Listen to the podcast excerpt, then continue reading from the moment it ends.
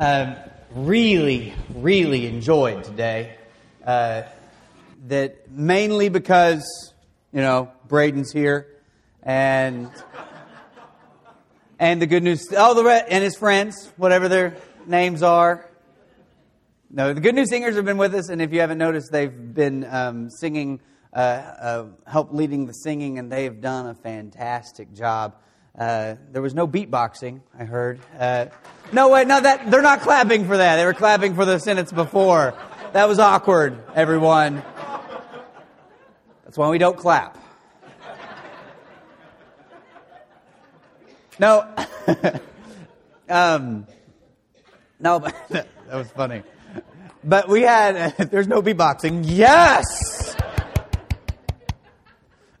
So we, uh, we, we are so blessed to have them. If you have, if you thought I'm not, I, I don't stay for potluck. I uh, usually don't ever do that. Maybe you're like one of those germ people that don't like touching things other people have touched. So you you go and you eat someplace out.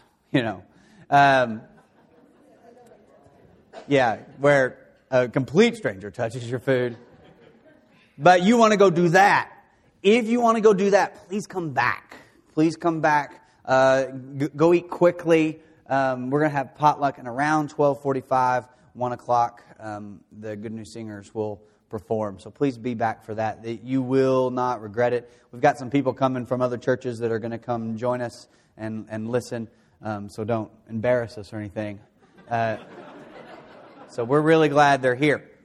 Now, uh, also, uh, we forgot to announce that um, Cora Westfall was born this past week. Um, she is uh, quite a few weeks early, um, and but she is three pounds nine ounces. She'll be in the NICU for about five weeks, and this is par for the course for Andrew and Regina. This is their fourth and their fourth premature. Um, they know this routine. They're doing pretty good um, but prayers are still needed. Um, and they're not, they're not here. So I want to say this. Um, if you see them, hand them some money. That helps, especially when you're driving back and forth to, to Little Rock and they, they, they're eating out a lot. I mean, it, stuff like that piles up on you. It would just be really nice to hand them a 20 and say, God bless you. Um, if, if you can, if you run into them, that would be a blessing to them. So do that, or um, gift cards if you don't if you don't trust where they'll spend it. Uh, gift cards, stuff like that. Okay. Um, so we're looking at the miracles of Jesus, and today we are going to talk about my favorite miracle. I know you're not supposed to have favorites if you're a Christian, but this one's my favorite because it's the only one, the only one that I can't picture in my mind. All of the other ones, people coming back to life, I can picture someone who's dead coming back to life. Just about every Disney movie that happens. I've seen that. Blind people starting to see. I can understand that. Deaf people starting to hear. That's actually, there's YouTube videos of that. That I, I cannot, for the life of me, mentally picture Jesus feeding a bunch of people with just a little bit of bread. I can't do it. Can you? I can't. How did it work? What did it look like? The best thing I can come up with is just like a like if you a, picture a cup that's face down and you pick a cup up and then there's just another cup, same size, just a cup, cup, cup, cup, just bread, bread, bread, bread, bread, bread. I, I can't get it, and I would have loved to have been there whenever he, he Jesus says looks at the people and he says, These people are hungry. And he looks at the disciples and he says, Give them something to eat. And the disciples, well, we don't have a whole lot. But we in Mark chapter 8 today, and the, story in Mark chapter 8 is quite peculiar for a couple of reasons, and we'll get into those in just a second. But let's, let's look at the setting here.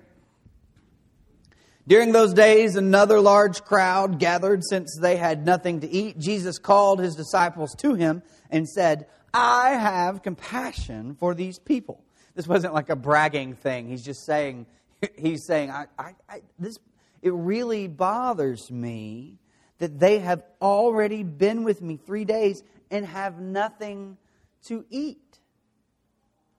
They've been with me three days and have nothing to eat. If I send them home hungry, they will collapse on the way. Notice here, Jesus is not being dramatic. He genuinely believes that if it sends them home hungry, they will not make it home. They will, they will be too hungry to make it home. He says, because some of them have come a long distance. His disciples answered, But where is this remote place? Can anyone get enough bread? Can anyone get enough bread to feed them? Jesus says, How many loaves do you have? And they say, Seven. Now, what's interesting about this particular story is uh, we will often look at the disciples and we will say, Come on, guys, get it together. Because it seems like they doubt a little bit. And for a second, it is merited. Because if you just go back two chapters, Jesus does this before. You, so you'd think there was this, there'd be this element where Jesus, Jesus feeds 5,000 people. And then two chapters later, on the other side of the lake, he's wanting to feed some more people. And they, they say, well, how would we do that? And you would think Jesus would at this point go, Don't you remember two chapters ago? They would, How in the world are we going to feed all these people? I don't know. Uh, let me take a guess. The same way I fed all the other people. He says, How many loaves do you have? We can do this. Now, just looking at that in a, just a flat storyline, just straight across, and you would say, well, what are they thinking? But I, I would argue that they are probably thinking along the same lines that we think often, and we just haven't caught it yet. See, the first feeding happened in the Holy Land. It happened in Israel. It happened on the, the west side of the sea. That's where the good people lived. That's where the people who were respectable, who tried to follow God, who kept the Sabbath, who honored the Lord, that's where they lived. So, all the people that um, the disciples sort of respected and expected to be um, served by God, expected to be loved by God, all those people got fed in Mark chapter 6. And then Mark chapter 8 comes, and they are on a different side of the lake. The way we might say that is a different side of the tracks. Had the same connotation. Over there lived the people who were an abomination to God. Um, in the land of the twelve, that's where God, God loves those people. God, Jesus will feed those people. But in the land of the what they called the seven nations uh, came in, but it's also called the Decapolis, ten cities. But it's the land of the seven nations. In the land of the seven, surely God wouldn't bless them like that. So it's not even that they, they don't think those people deserve it. It's just the two things don't connect. Mark chapter 6, yes, he fed them. Fantastic. Praise God. Mark chapter 8, what can we do? It's often the people that we think are worth less than us that we have a hard time serving in the name of God. We can do this in church. Churches can do this really well. New couple comes in and they're a, a teacher, an administrator, a doctor. Oh man, far a doctor comes in. We're thinking about placing membership. Oh yes, come on this way. We'll show you to your special seat. Someone high up in our um, our imagined hierarchy. We can easily treat with a special hand. We can easily be nicer without even thinking about it. They're, they, we, will, we might say, are going to be a great addition to this church. And I'm sure they will be.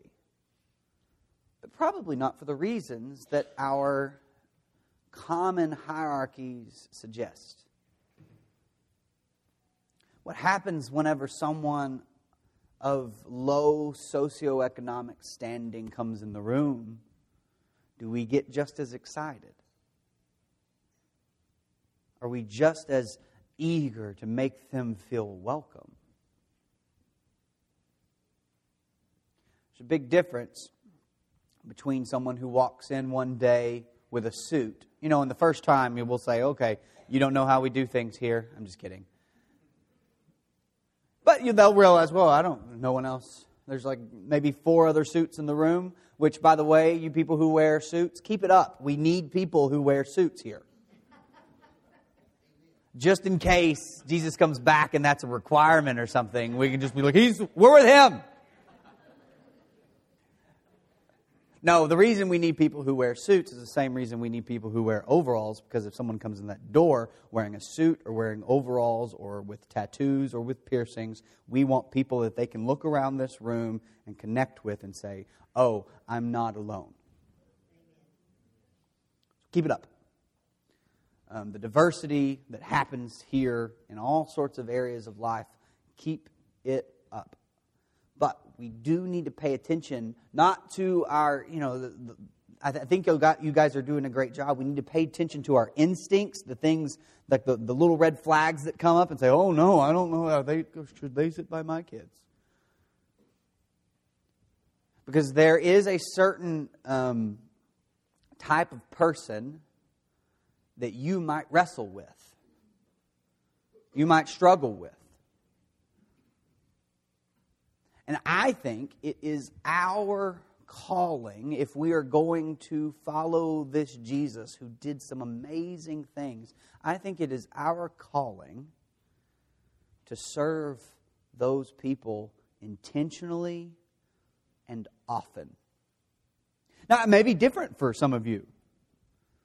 Like that type of person, one type of person may really bother one of you, and another type of person, um, you may be fine, and for each of you, that will be switched. Like it, it could vary from one to the next. I've spent a lot of time in, um, in prison ministry when I was in Texas. Um, and there's a lot of churches that have like um, uh, ex convict ministries. Those guys don't bother me too much. Or at all. Too much. Sounded awful. It's a little, you know, everybody. No. Those guys, that doesn't bother me. Not one bit. Um, but I'll tell you this much. Um, someone comes into that door, um, full suit, not like, like sort of just thrown on, but like vest and a King James Bible, I tighten up. And it's just true. We all have we all have a thing where we're just like I'm not I don't know about that. And so some of us even on the on the uh, the doctrinal scale, on the biblical scale, some of us like are really good with people who might be a little more left leaning than us, a little more liberal than us, and then some of us are really good with people who are more conservative than us. And you find as time goes on that you've got this grace spectrum that you will offer to people, and the, your grace spectrum may shift. Where you like you you you you gave grace to the people who were um, to your right, and now you've kind of changed in your thinking, and you shift your grace spectrum. If your change in if your change in thinking only shifts your grace spectrum instead of widening it, it hasn't done you much good. So we need to serve the people who make us uncomfortable theologically. We need to serve the people who make us uncomfortable with the sins that they sin that we don't sin. We need to serve the people who, who might, we might think, I don't know if they deserve it. If you have that thought, that's actually a really good sign that you need to jump right in. And let your faith in what God can do in that situation, even though it's an impossible situation in your mind, let your faith in God rule your actions. See, it wasn't that they didn't know Jesus could feed a lot of people. What they didn't know is that Jesus could feed all those people.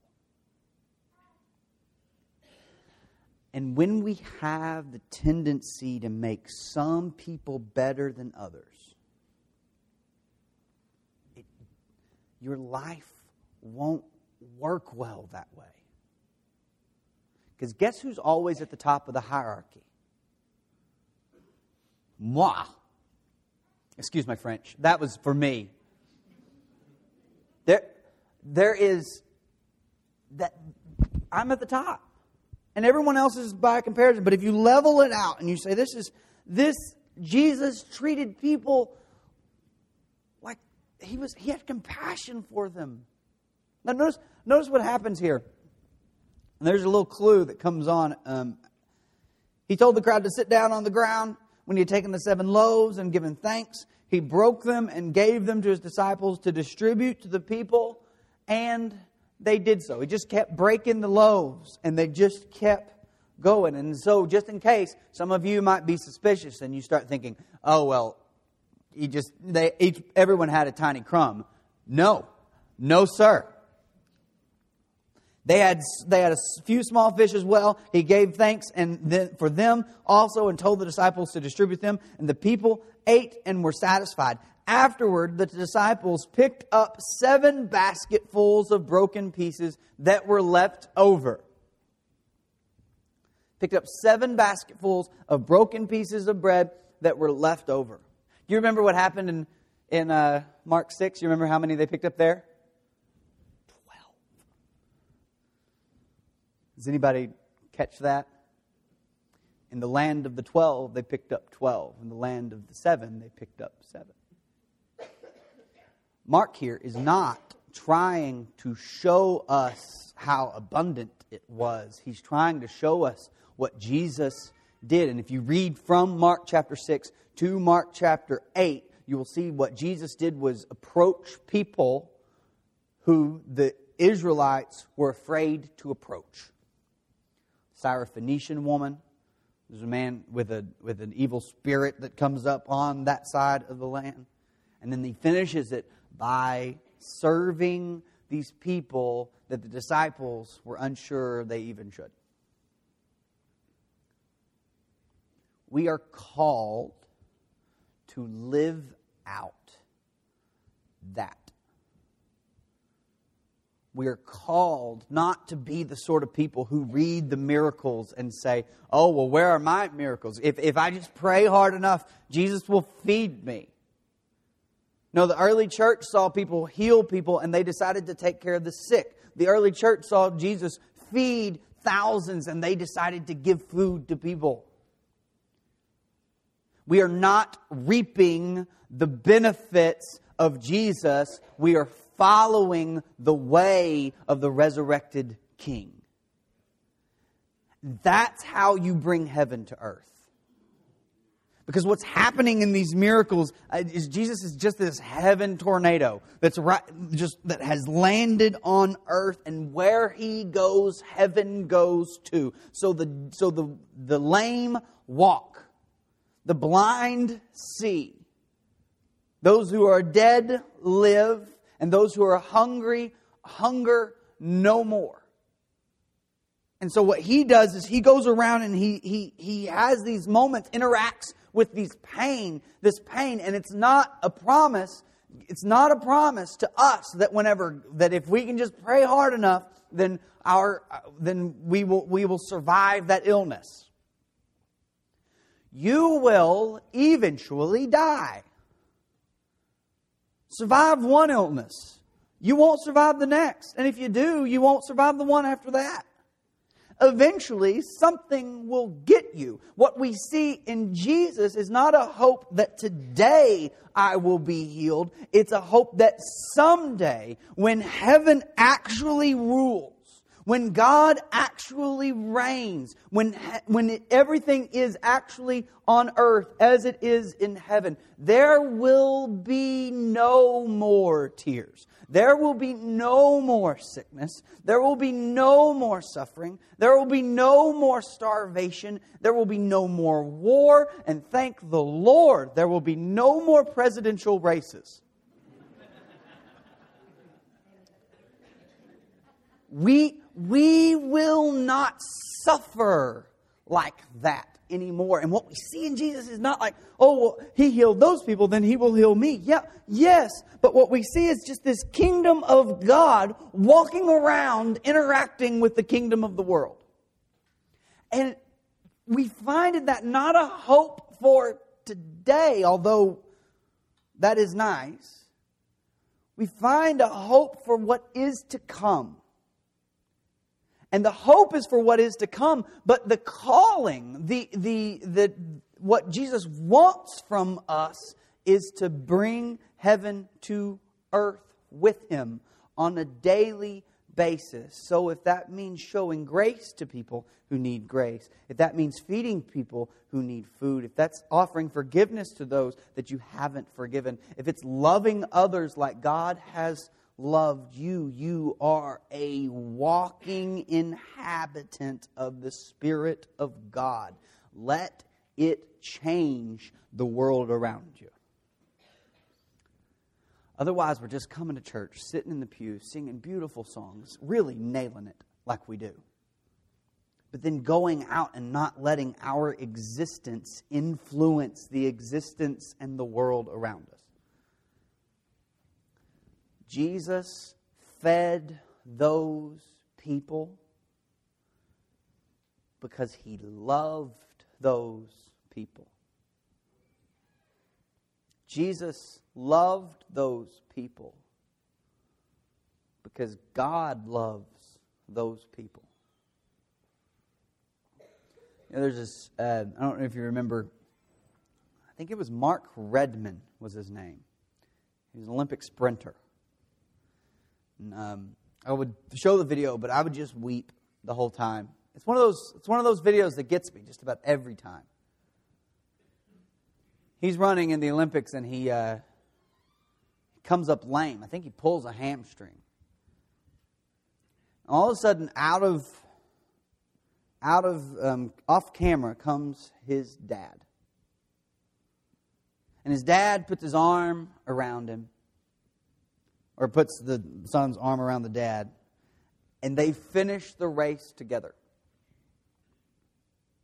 So, the way we operate sometimes with God, I think we often will say, like, we, we'll come up lame, and God will come and be by our side, and we'll say, Dad, why did you pull my hamstring? When all the while, God's just coming in there right next to us, loving us, helping us. Keep on, keeping on through pain, through suffering, through trial. And when we see Jesus do that for these people, when we see God do that for us, we will feel called to do that for others. So we come alongside people who are hurting, who are broken, who are starving, who are who are, are just in need. We put their arm around us and support their weight and say, We can go with you. And we will go with you because Jesus went with us. And Jesus went with us because God loves us. And that tells the story of the good news way better than some five point pamphlet just a shoulder to lean on, a spot at your table, a person who loves you, even though you've made mistake after mistake after mistake. That sort of life and that sort of love reflects the person of Jesus and can change this county. We, We can say change the world, but let's start with the county. We can show people the, that there really is good news.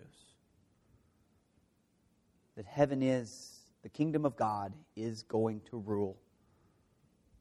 And King Jesus is alive. I don't have much of a here's the here's the action steps. I mean, obviously, find somebody to stand next to and be with and before them and head them in a direction.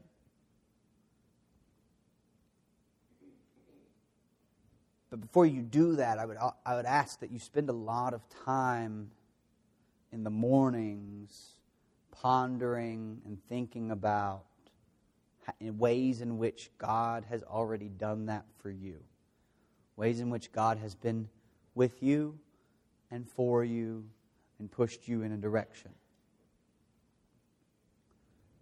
That'll, that'll change how you see your, your, your, uh, the people you work with, your classmates. It'll change how you see your spouse. God has been with me. God has had my back. So I will be with others.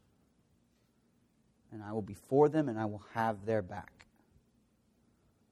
And they will know at the end of the day that it was not just me loving them, it was the God who created the heavens and the earth, the God who sent his Son to, to rescue and redeem and resurrect us. They will know that for sure. And they will know that you are just an instrument of the grace and love and mercy and service of the God who loves us more than anything. So if you do have something that you want us to pray with you for, if there's something like you need somebody to hold you accountable, because today is the day you're repenting. Today is the day you're that I'm I'm changing and I need the church to help me. Or is today is the day that you want to unite it with this Jesus in, into his death, burial, and resurrection. You want to be redeemed by the one who came to redeem you. If today is the day, then by all means come forward. But the call today is to go and see the world like Jesus saw it. The people who don't deserve it in our minds, go see them as deserving. Go into this world. And in the end, that's just what you're doing is just the Great Commission. You're showing them the good news through the way it has affected you and the way it will affect others. If you need anything this morning, please come forward while we stand and sing.